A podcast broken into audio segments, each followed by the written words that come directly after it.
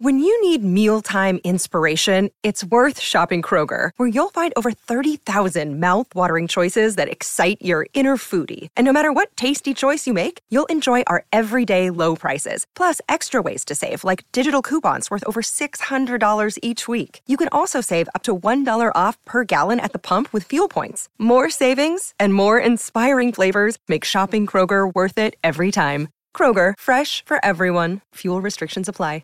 Another day is here, and you're ready for it. What to wear? Check. Breakfast, lunch, and dinner? Check.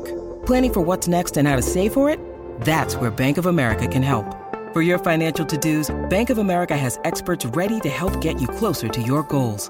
Get started at one of our local financial centers or 24/7 in our mobile banking app. Find a location near you at bankofamerica.com/talktous. What would you like the power to do? Mobile banking requires downloading the app and is only available for select devices. Message and data rates may apply. Bank of America N.A., member FDIC. Good morning. Let's hit them with surfnvs.com for all of your fintertainment. Right.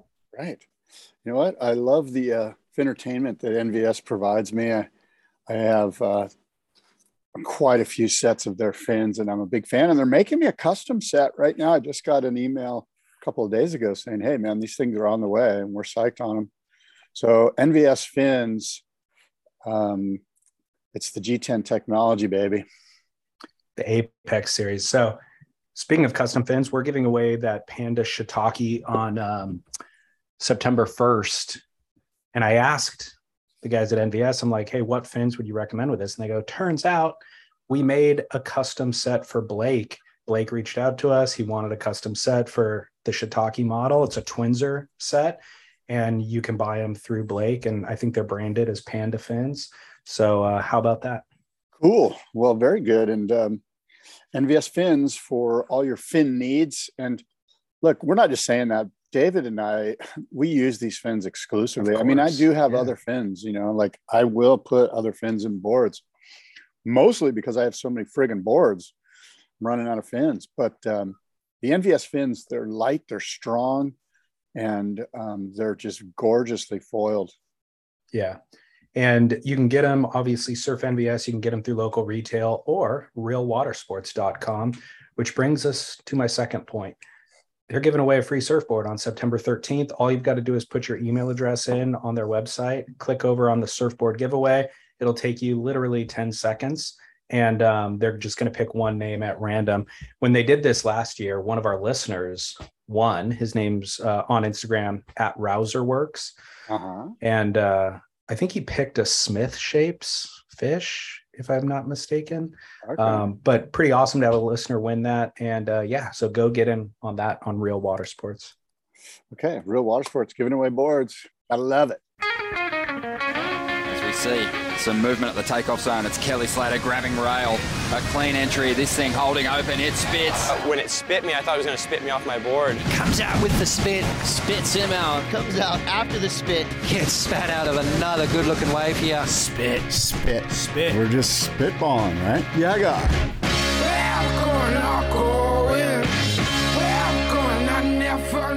Yeah, I got it. Yeah, friggin' God. Bros, we got a lot going on today. It is a big day for surf and a short day for spit. But here we are. What are we doing? Surprise episode. Boom, coming at you. Surprise episode because we have, well, we have a pretty big event happening here today. I mean, it feels like everything's culminating. Like it feels like a lowers thing is going to be anticlimactic relative to 12-foot. All day epic Chopu. So completely. Here we are. Well, yeah. So we also wanted to make up for lost time last week, and this. But as you stated, this Chopu event, I mean, it really does solidify everything that we've been saying about needing to run in good waves. The pipe event at the beginning of the year felt this way as well. I'm clearing my schedule. My entire day is dedicated towards this. It's been on the horizon. Yesterday was a little bit of a letdown because we expected to see some of it yesterday. And I think they actually got really good surf right before dark after they had called off the rest of the event. Yeah. But it only simmers the anticipation even more for today. Yeah, it really does. And I would just ask all the listeners ask yourself if today we were sitting here with the top five surfers in the world and we were watching a finals day at 12-foot Teahupo'o, and just understand how much more magnificent, how much more, how powerful that would be. And I think that that's something that the WSL realizes and is hopefully aiming for or shooting for, is the final five in 12-foot surf, wherever it might be, G-Land, here at Teahupo'o, Pipeline. The waves of consequence need to happen for the Super Bowl of surfing. Simply put, the venue needs to match the gravity of the moment. And exactly. If they're trying to suggest and curate, cultivate all of this gravitas for the championship, then the venue needs to match that. Otherwise, it really feels like the entire effort is undermined by the venue or the lack of consequence at the venue. And so, but nevertheless, they're hitting a grand slam with this Teahupo'o event, because it really is shaping up to be a memorable one. Yeah, you know, a gentleman, let's see, Ethan Davis, who's been doing good work for STAB for a while, he wrote a pretty good article here today, which I think is timely based on what we saw yesterday. But, and it's basically, can anyone beat Jack Robinson? You know? Yes. Are you saying yes? Are you saying, okay? Yeah. Good. Kelly Slater's in the event. How about Kauli Vaast? I mean, okay. Yes. Let's talk about that. That guy's insane. That guy's next level. I'm psyched. I hope he wins the whole thing. Completely. I mean, his two things: utter confidence, and number two, ability to read the reef. So I don't think that the waves turned on for his heat. I think those waves were out there the entire day and nobody else was able to find them. He goes out and instantly, I mean, like within the opening minutes of the heat, he looked like he was further, like deeper on the reef. And he just picks up this one that hit the inside and drained. A lot of other people are going for bigger waves that weren't really bowling. He picks that thing, gets a sick barrel, and actually proceeded. I think he got 4 or 5. His two lowest scores still would have won the heat, but he kind of, you know, got into a rhythm and got better waves throughout the heat. So yeah, he's incredible. Yeah. Taking off switchfoot, I think Peter Mell did a really great job of sort of pulling sort of the obvious needle out of the haystack, which is, this is the next level for pro surfing and really intense surf, is who's got this skill set, and it takes massive quantities of skill. This is not like a fin first takeoff. This is like intense skill to drop in switchfoot and then change to your normal stance mid face in the barrel. That takes some moxie. First of all, it's just natural, God-given talent, because I cannot do that. And I could not even practice doing, like, no matter how much I practice doing it, I would never become proficient at it. You see some people on a skateboard too, that it just looks like the thing's glued to their feet, no matter which direction they're looking backwards. It's just, they're comfortable, you know, that's what that is for him. I think Italo has it. We've seen a couple other surfers who are that comfortable switch. But you said Pete Mell pulls the obvious needle out of the haystack by saying this is the next evolution. Yeah. Part of me, I bought into it when he said it, but then I thought about it throughout the evening and I'm like, is it? Or is it just novelty? Because the argument is, well, your body can contort into different positions. So backside, maybe you can make a steeper takeoff or something, and then you could switch and go frontside when needed. But the counter argument to that is, if you can develop new techniques front side to do the exact same thing that you're trying to accommodate on your backside. No, here's my argument against what you're saying. And it's simple, that I'm competing against you. This is man on man, more or less. Granted, there's 3 guys in this first heat, but anything I can do, you can do better or not. Are you telling me you can't do, like, basically Kauli, how do you say his name? Kauli is basically saying, I can do this. Let's see you. Oh, you can't do it? Well, then you're not as good as me. And I believe that to be the case. Yeah, that's true. You're just not as good as me, dude. I can switch stance in the barrel. Let's go. And by the way, I think the judges need to ramp it up for that. I think that's for intense because it's rolling the dice. I mean, he could fall. People could fall. People will fall. Yeah. Yeah. Jack Robinson can stand on the barrel backside all day long, but can he switch? No, I don't. Yeah, actually he can. I've seen him go switch it. And I want him to. That's my point. I've seen him do it at North Point. Take off backside, goofy foot, and then switch into regular in the barrel. But let me see what was. Okay, I can do better. I just think that the judges needs to be, everybody in the heats needs to go, uh-oh. You're entirely right. Vaast is getting a 9-7 on this for doing this. I now have to do it. I have to up my game. It's pushing it. Well, you're entirely right because Ethan Ewing and Baron Mamiya were in that heat. And as soon as Kauli did that, I thought to myself, if Ethan gets a good wave and he takes off backside, like what can he do that adds the level of drama and dynamism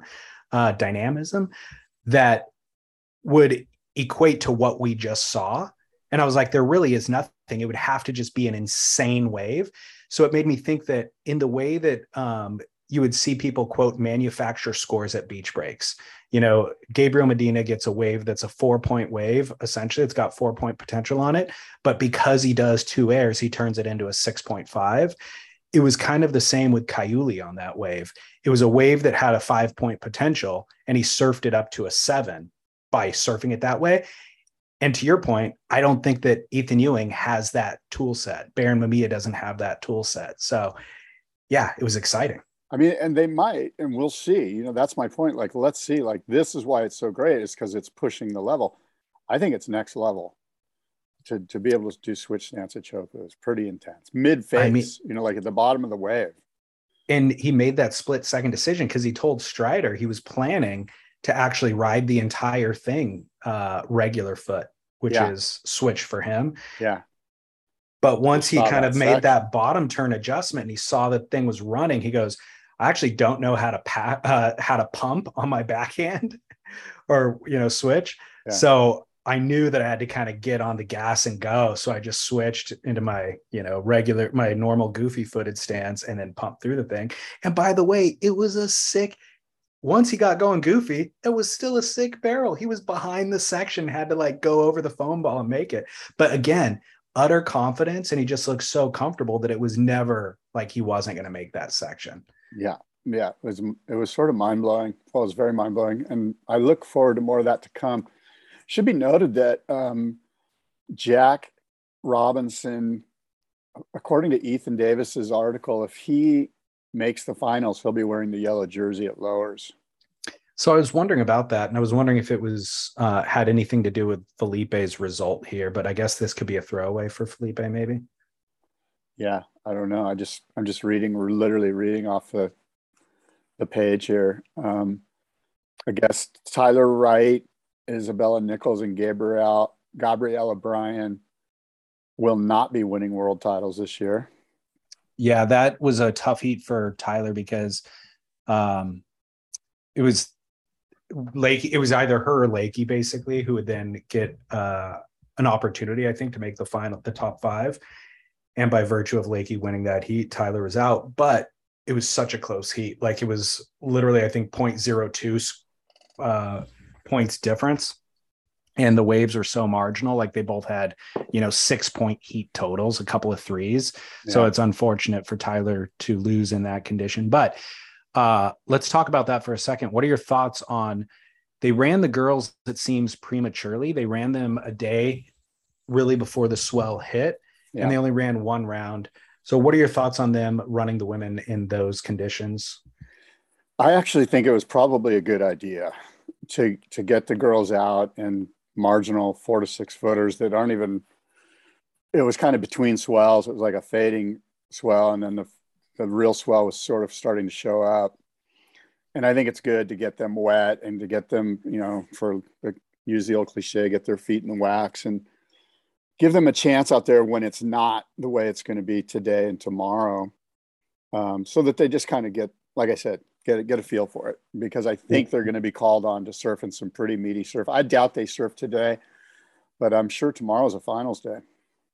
Why do you think that's a good decision to let them? Like I just said, isn't that their responsibility as athletes? Why is it the WSL's responsibility to let them get their feet wet? I hear what you're saying, and I know that. I just think it's. I just think we're going to see the girls in meaty Teahupo'o tomorrow, and so this kind of separates the wheat from the chaff a little bit. You know, like if you couldn't get out of a heat. Although the elimination round's coming up for them, but I don't know. So my thought is,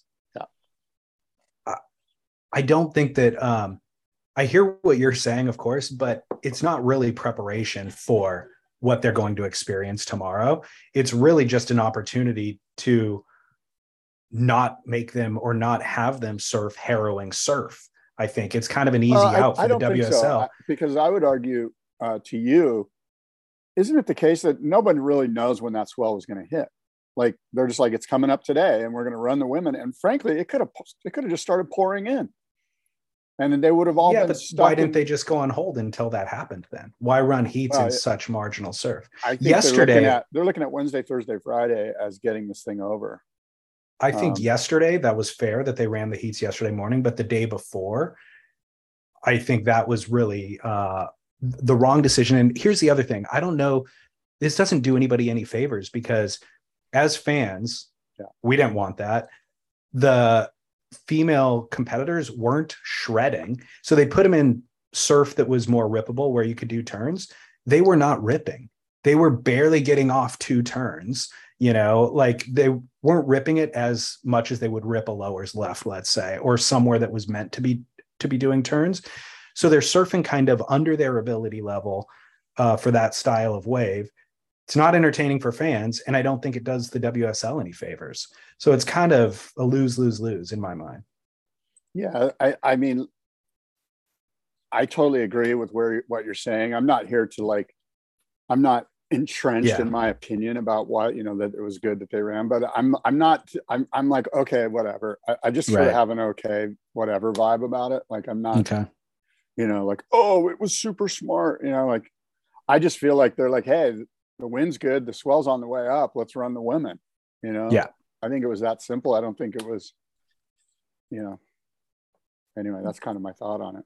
Well, they definitely would never have run the men out there. That's actually makes your point way more valid and more cogent. You know, it's like, we're looking at equality here, and that you did get the sense that they're like, hey, we all know it's actually unequal. Yeah. So let's just prove it by putting the women out in surf that the men wouldn't, that Kelly Slater would be going, nope. Oh, I mean, nobody would have ran out there. I mean, Felipe would have been advocating for it, but everybody else. Oh my God. How about, did you happen to catch the after, like in between one of the holding periods where Strider talked to Felipe on the boat? No, I didn't. It was interesting because I was looking at it. Tell me.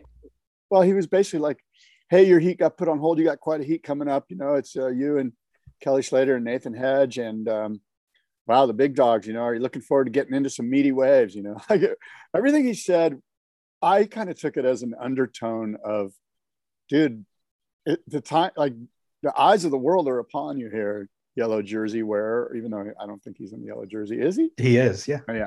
So, and, you know, and Felipe was like, yeah, man, look, you know how Felipe is just like, he's a perfect PR guy. He's just like, yeah, it's going to be fun. We're going to dig into some big meaty ones. It's going to be real. It's on, you know, like he was saying all the right things, and Strider would be like, and I forget exactly the questions. And again, maybe I was reading too much into it, but I got the vibe that Strider was going, dude, now's your time. Like it, you know, like kind of like, yeah. Well, and, what did Felipe, what did you, impression did you get from Felipe and his preparedness? I just, you know, like I said, Felipe's smooth. Like I just got the sense that he knew how to handle every question. You couldn't read it, you know, like he looked like he was happy. Like, you know. Well, you know, I haven't seen clips of him out there yet. Yesterday, like I said, after they put the event on hold for hours, ultimately called it off. Then right before dark, it turned on. I saw some insane clips. Griffin Colapinto got a crazy one.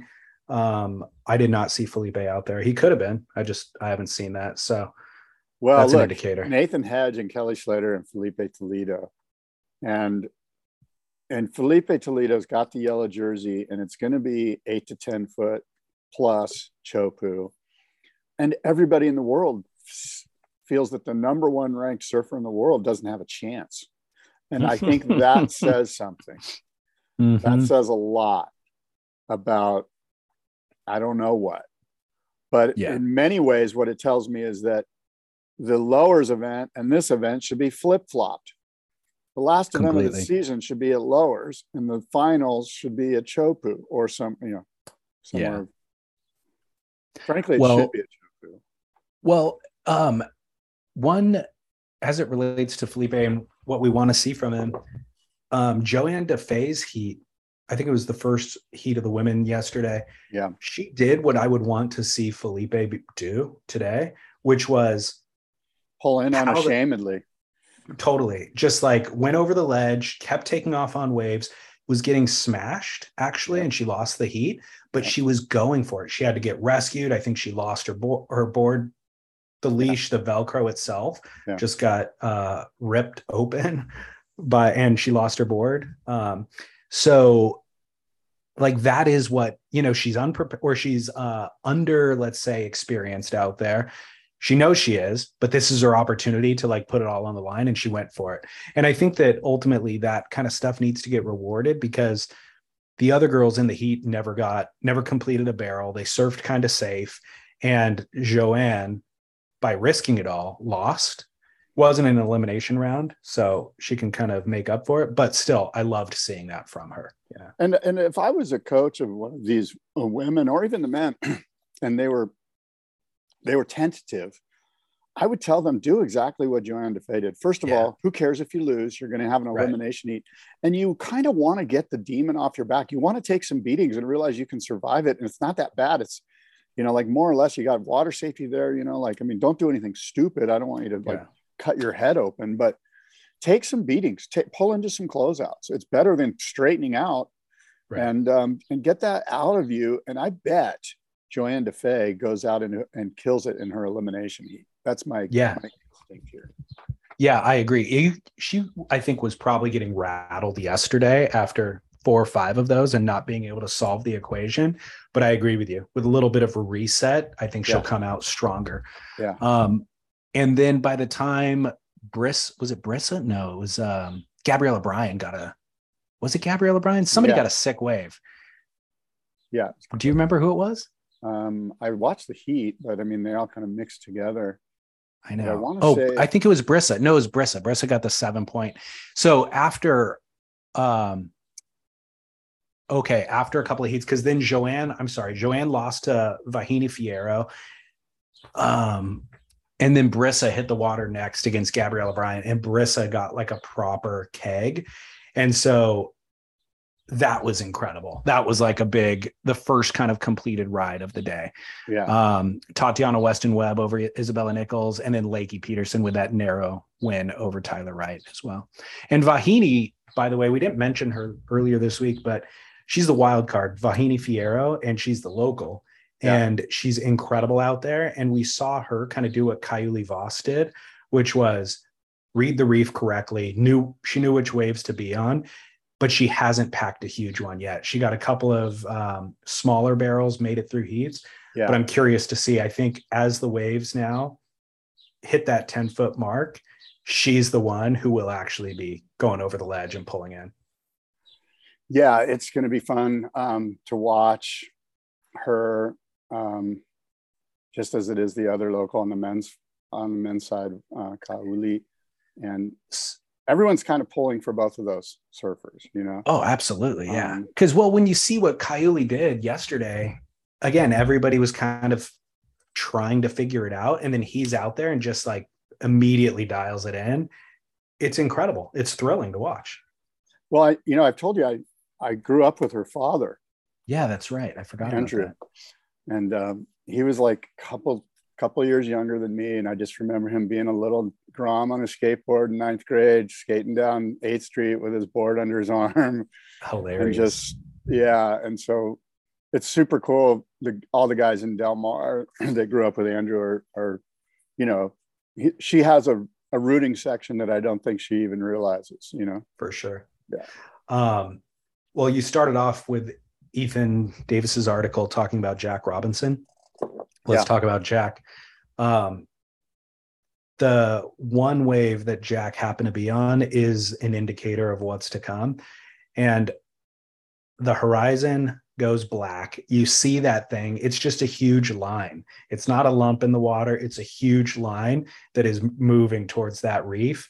And the ocean sucks up on itself. And Jack, apparently, it was Michelle Perez in the heat. And I forget who else. I could look.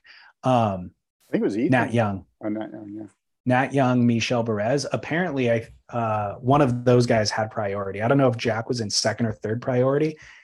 They both balked. They both didn't even make a motion for that wave.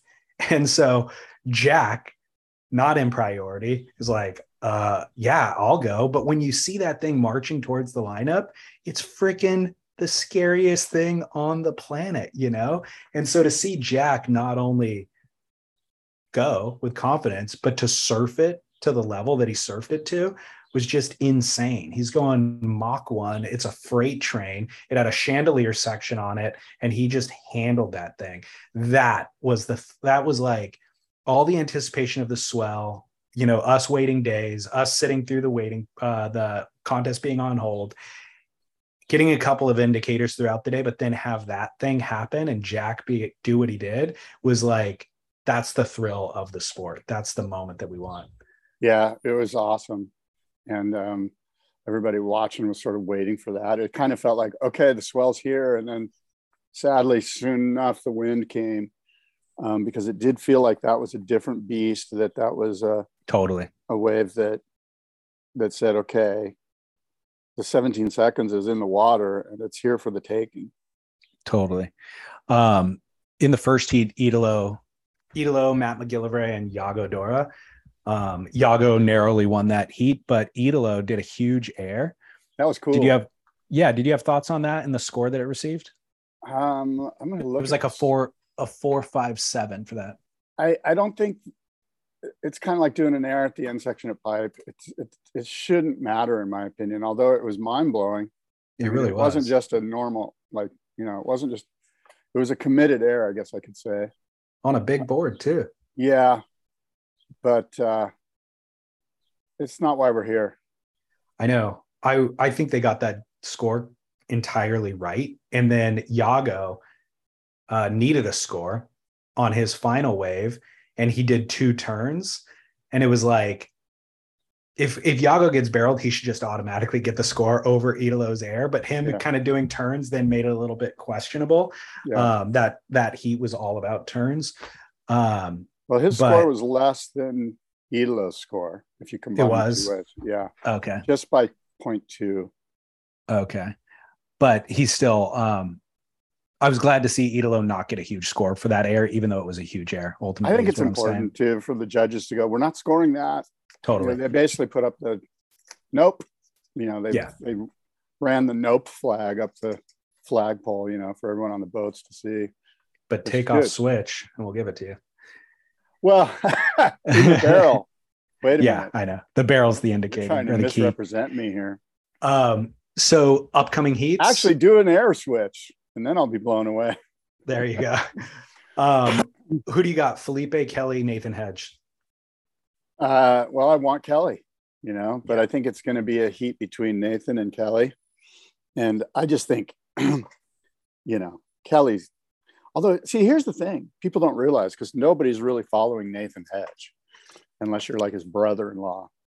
But Nathan Hedge has put in some time out here. Like to say that, oh, Kelly's got ton more experience than anyone, I don't know about that. I bet he has as much experience as Nathan Hedge. I bet Nathan Hedge has a ton of time in the water at Chopa.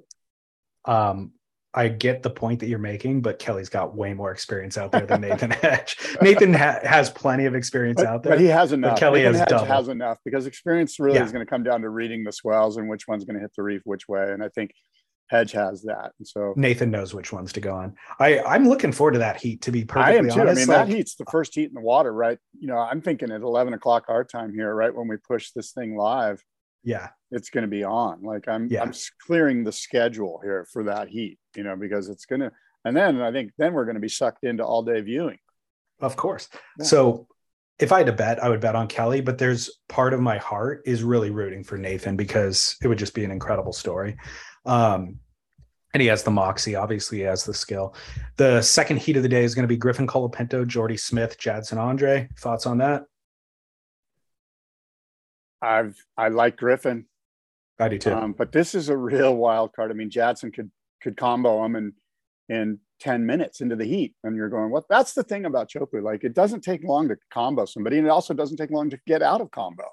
Yeah. Because 10-point rides are every single wave you paddle for could be a 9-6, you know?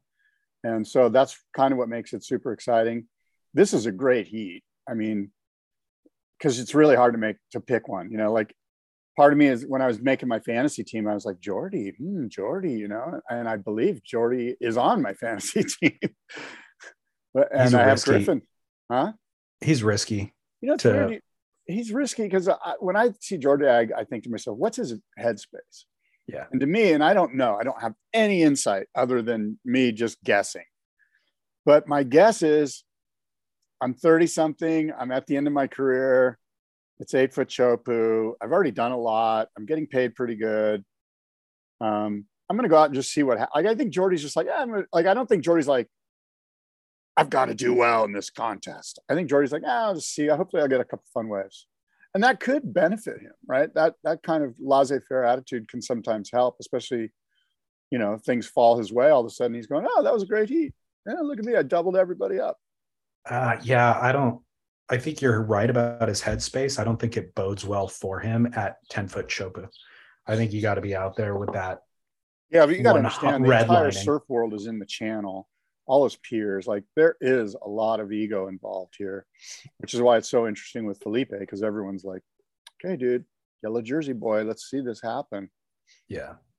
Well, I love Jadson Andre as the wild card. He's not technically a wild card, but he's a wild card element in that heat, because I feel like he always, whenever the waves are crazy, he gets the gnarliest wipeouts of the day.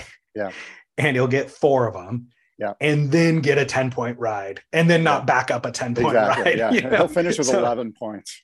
Exactly. But he'll have the highlight of the day, and actually multiple because of the wipeouts. So I love Jadson in here as kind of a spoiler. It's an interesting heat, a very interesting heat.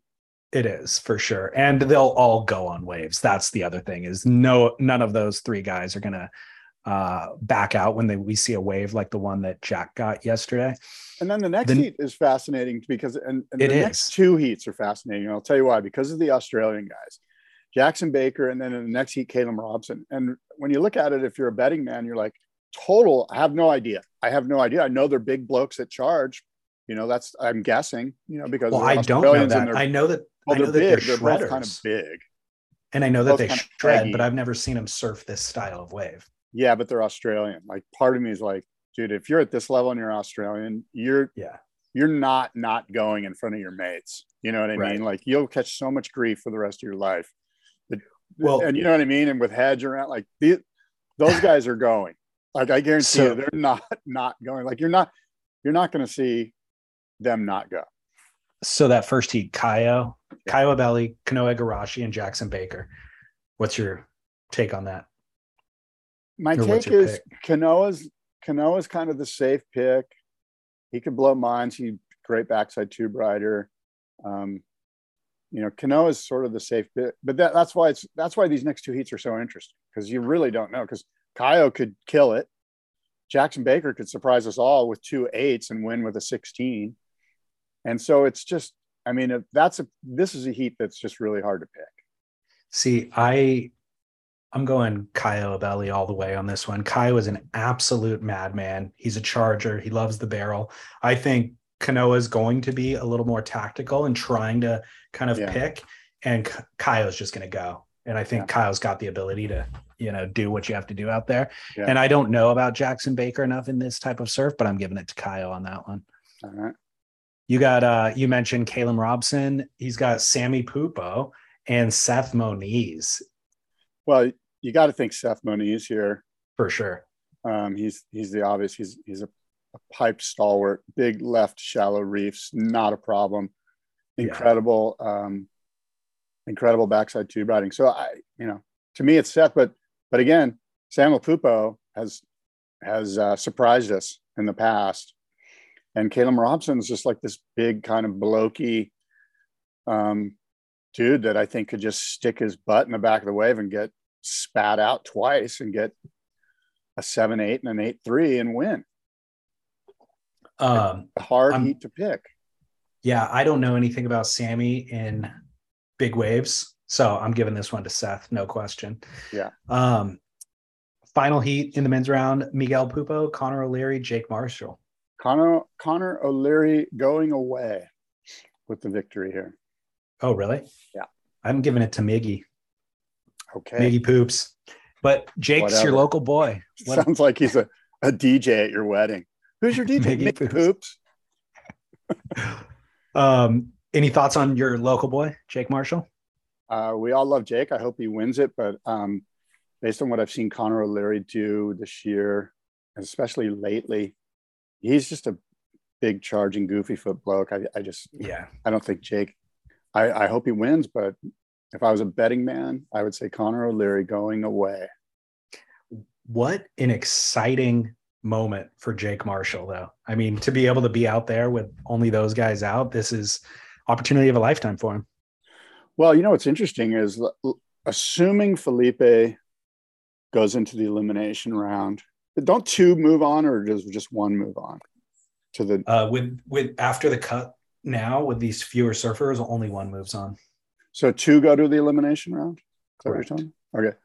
So, I mean, you could see Felipe draw Nathan Hedge in the next heat. Yeah. Because it's like the one seed versus the last seed. You know, and it'll be 10 foot. Like, my point is, things are not looking good for Felipe to retain the yellow jersey. No. And even maybe more important, to cement his legacy as maybe a world champion with an asterisk. Yeah, that's a great point. This is his opportunity to prove all of us wrong. And I wonder if his camp, I wonder if that's even in his mindset. Like, I wonder if it's like an unsaid thing, or if he just feels like, I don't know what you're talking about. I'm a charger, you know, like I charge to it all the time. You just haven't seen, and maybe he does. Like, you know, no, I'm not here to bat. Okay. Well, look, we're all going to see. Maybe, you know, I would gladly put my foot in my mouth tomorrow, next week, and be like, wow, Felipe dominated that heat, or just Felipe showed that he can surf really solid chopu from behind the peak and drive through barrels numerous times, and he's a worthy world champion. I don't think Felipe is necessarily too concerned about proving us wrong. Well, I think it's an internal monster that he would like to defeat. You know, like if you're just a surfer, you have these personal goals and you want to kind of improve at what you're doing and face your fears. And I'm sure that Felipe has that as well. And, you know, I think he's going to try to confront it for his own, for his own betterment more than to prove the internet wrong. But he'll have the opportunity. When I see him paddling today, I'm just going to imagine there's a monkey that's just jumping around on his shoulders constantly. Totally. Do you have a pick on the women's side? I do, and I think Carissa Moore wins this event. Mm. Well, she's got Vahine Fierro in her next heat, the quarterfinals. I know. It's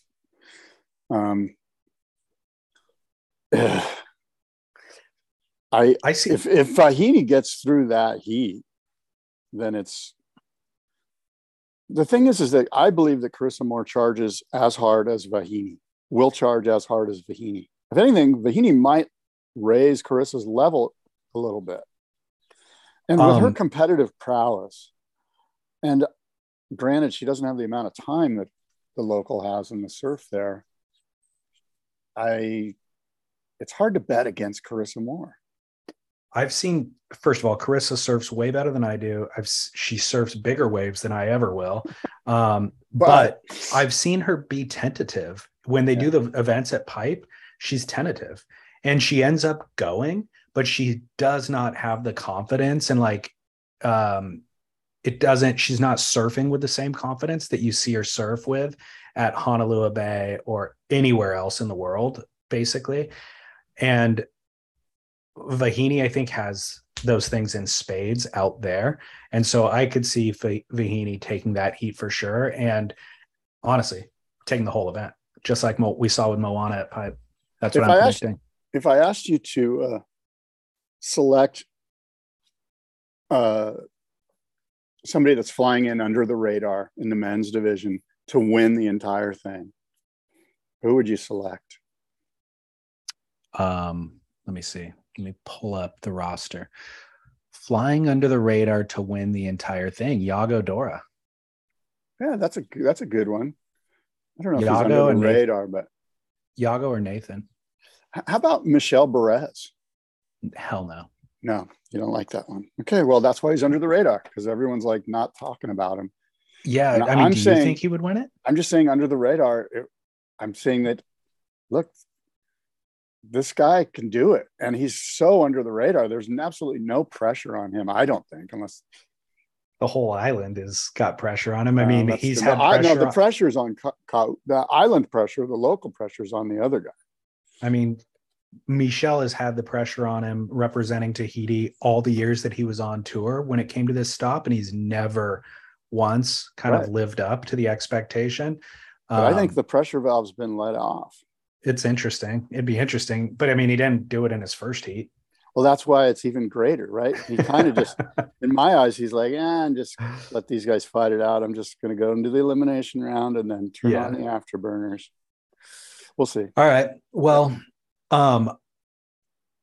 great to see you 2 times in 1 week. Yeah. Listeners, clear your schedule today and tomorrow and watch this event. And look, for all the kind of criticisms that we've leveled at the WSL, this is the type of events that I grew up with watching. I mean, the Dream Tour years and when I was first getting into surfing, like this is the level of excitement that competitive surfing can have, should have, because it rallies the entire community together to participate as viewers and watch this thing.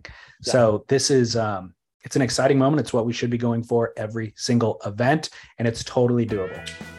Hey, like this podcast, less is more. Until next time, adios and aloha.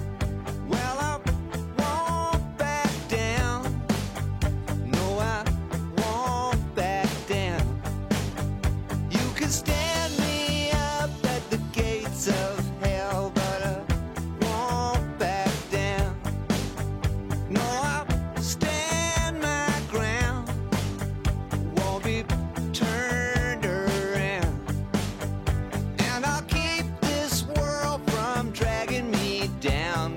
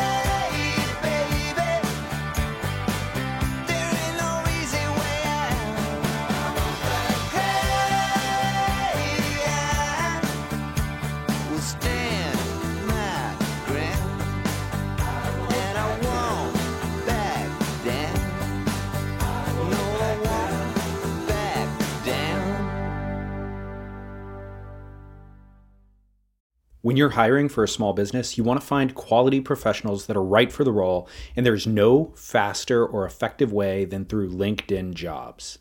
Your time and capital are precious, and there is a powerful resource that can help you focus on what you're good at and integrate people into your team seamlessly to help grow your business. LinkedIn Jobs has created the tools to find the right professionals for your team efficiently and for free. LinkedIn isn't just another job board. Everyone is already on LinkedIn with their resumes and references, and now LinkedIn has designed a hiring platform to connect you with candidates specifically qualified for the job that you post about. More than 1 billion professionals meticulously organized to connect people by skill set to help us all advance our position. 2.5 million businesses already use LinkedIn for hiring, and 86% of small businesses get a qualified candidate within 24 hours. It's that fast, easy to use, and effective. LinkedIn Jobs can help you write job descriptions, filter the right person to you, and give you the tools to help you interview them like a pro. LinkedInjobs.com/surf is where you go to post your job for free. Yes, totally free. That's linkedinjobs.com/surf to post your job for free. Terms and conditions apply.